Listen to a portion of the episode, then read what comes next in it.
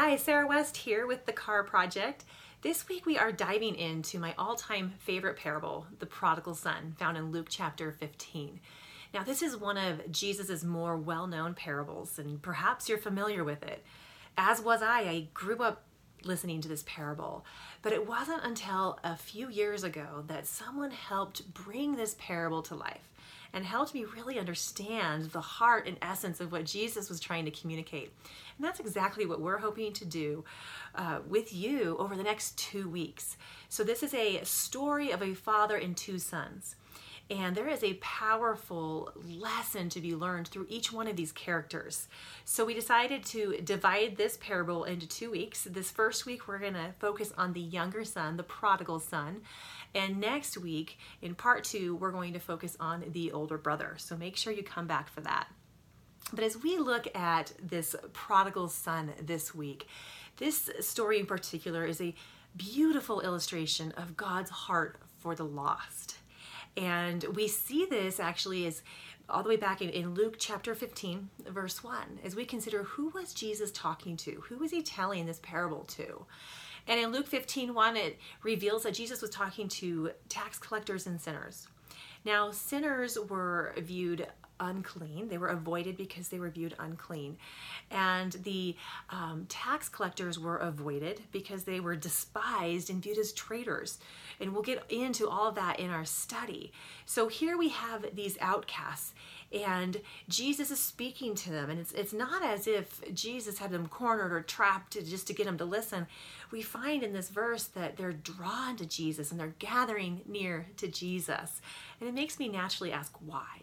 Well, the answer to that is actually found in the story of uh, the, the younger brother, the prodigal son, whom is someone that these sinners and tax collectors really would have been able to relate to.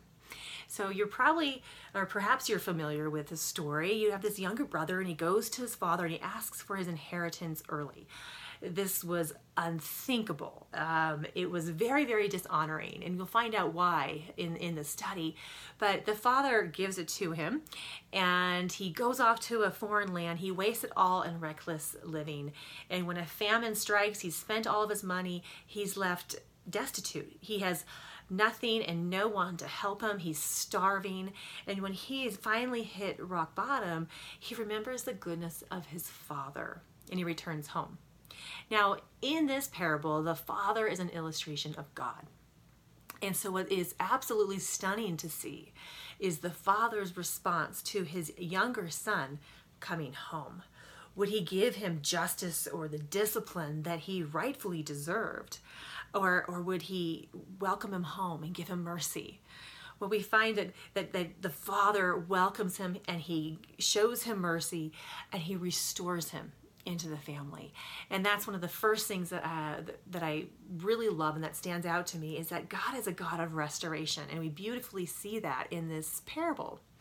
Um, the second thing that really stood out to me is maybe something that we wouldn't necessarily go to first uh, if we were to be asked hey what is God all about what's God's character and his nature you know, some of us might say, well, God is a God of restoration. He's a God of reconciliation.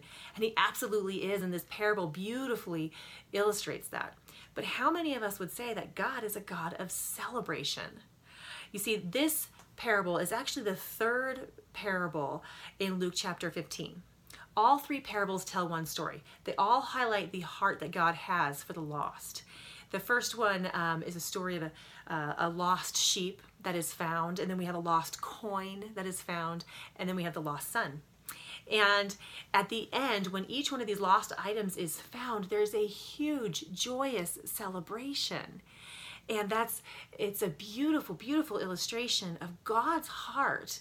Um, uh, for and his joy, particularly when a repentant sinner comes home, when a lost sinner repents, God celebrates. There's a celebration in, heaven of epic proportions. And it's just a, absolutely phenomenal to, to see. So those are a couple of my favorite things that I found in this parable here that, that God is a God of restoration and that he is a God of celebration. And you're going to want to join us as we unpack all of this in this study. Um, I hope you'll also join us next week as we discover how this whole story is leading up to the response of the older brother. All right, thanks everyone. Have a great week.